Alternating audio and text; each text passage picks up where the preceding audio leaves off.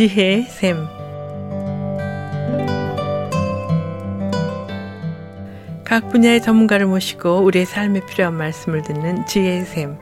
이 시간에는 기프트 상담 치유 연구원 원장이신 리디아 전 박사께서 말씀해 주시겠습니다.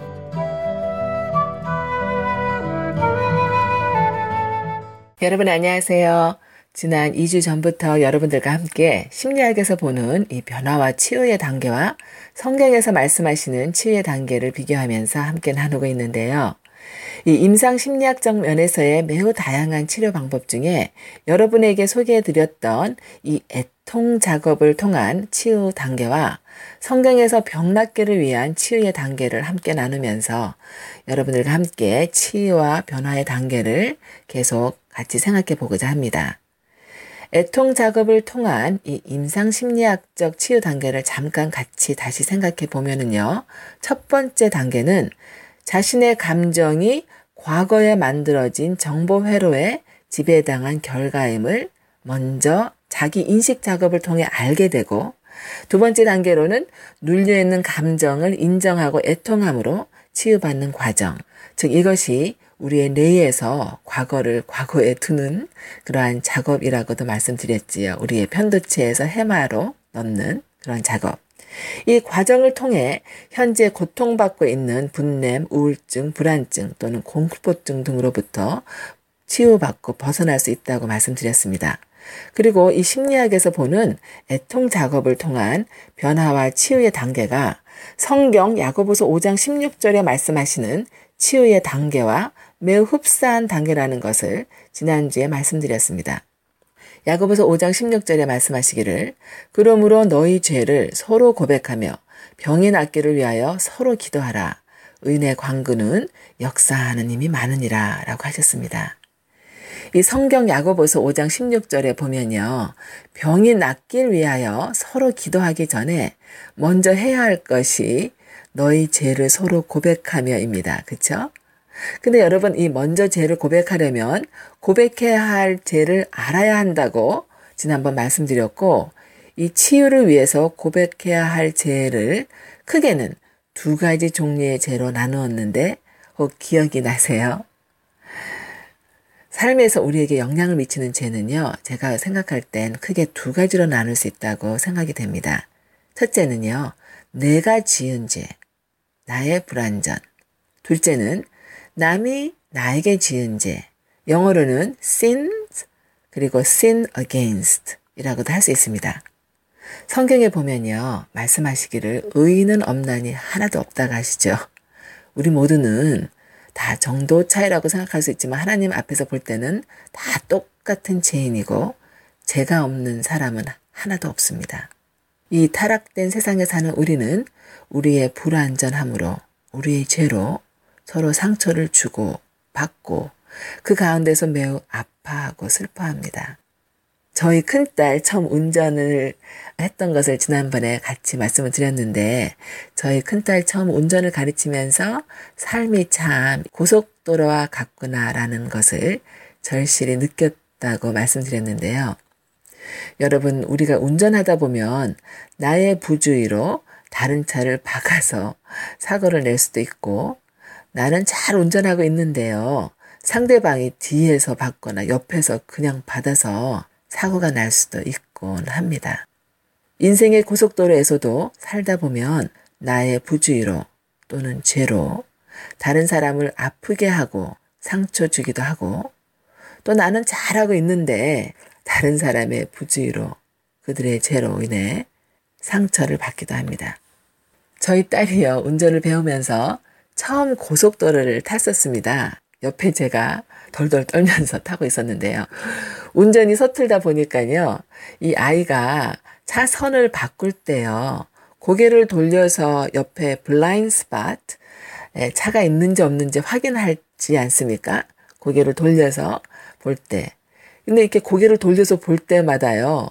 몸이 돌아가니까 이 핸들을 잡고 있는 손 또한 돌아가서 핸들 또한 조금 돌아가더라고요. 운전이 서투니까. 그런데 옆에 레인에 바로 차가 있었습니다.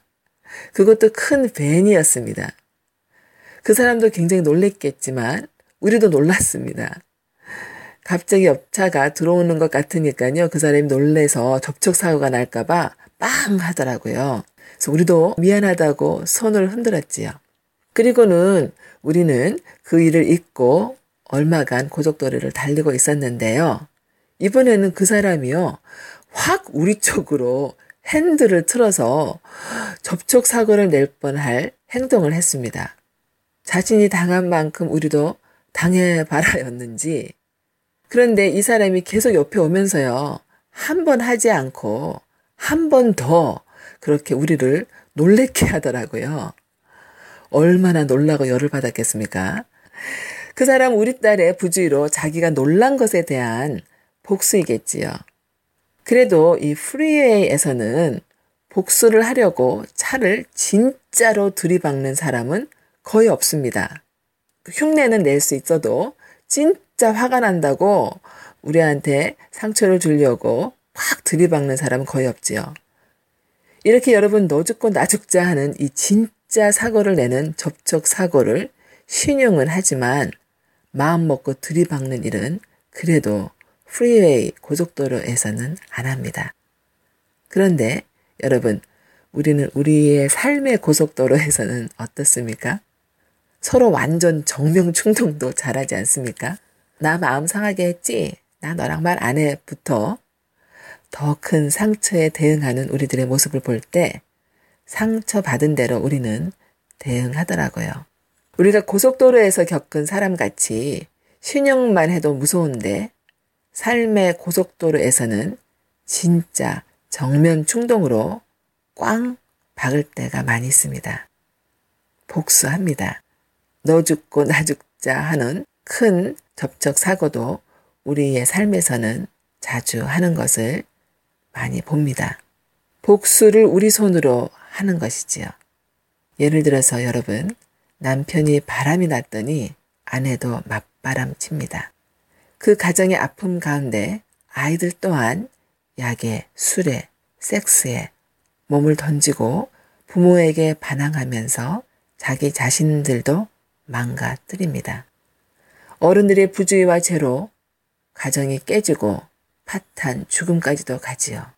여러분, 바람난 남편 무조건 용서하라는 것이 절대 아닙니다.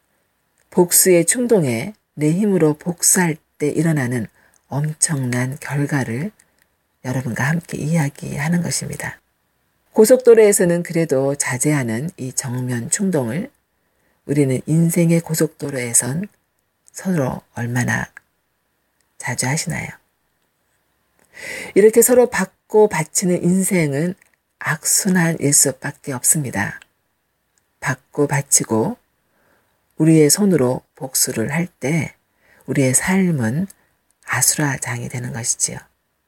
성경에 보면 우리 하나님 아버지께서 말씀하시기를 복수는 나의 것, 하나님의 것이라는 말씀을 여러 군데에서 많이 하십니다. 우리를 사랑하시는 아버지의 마음이 아닐까 생각됩니다.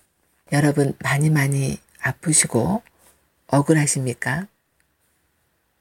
그래도 오늘 하나님의 말씀을 의지해서 복수는 나의 것이라고 하신 하나님 아버지의 말씀을 의지하시고 기다리고 참으시기 바랍니다. 그 길이 여러분들에게 좋은 길입니다.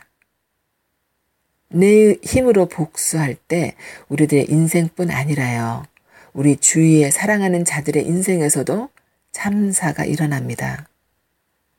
고속버스에서 차 사고 날 때 여러 차가 같이 부딪혀서 아수라장이 만들어지는 것처럼요. 오늘도 작은 복수에서 여러분 큰 복수에 이르기까지 복수하고 싶은 마음과 행동들을 모두 십자가 앞에 가지고 와 복수는 날 것이라 라고 하신 아버지 앞에 우리 다 같이 드립시다. 우리 인생의 작고 큰 참사들을 면할 수 있을 것입니다.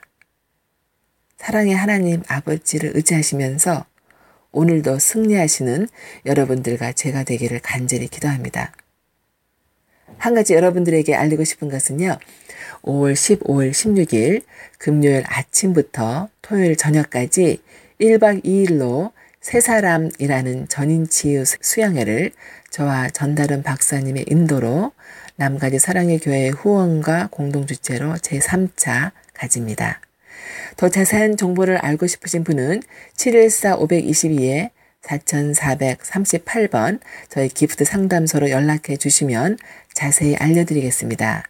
이 세 사람 수양회에서 저희와 함께 이 애통 작업 또 야고보서 5장 16절에 나온 이 치유의 단계를 같이 나누기를 원합니다.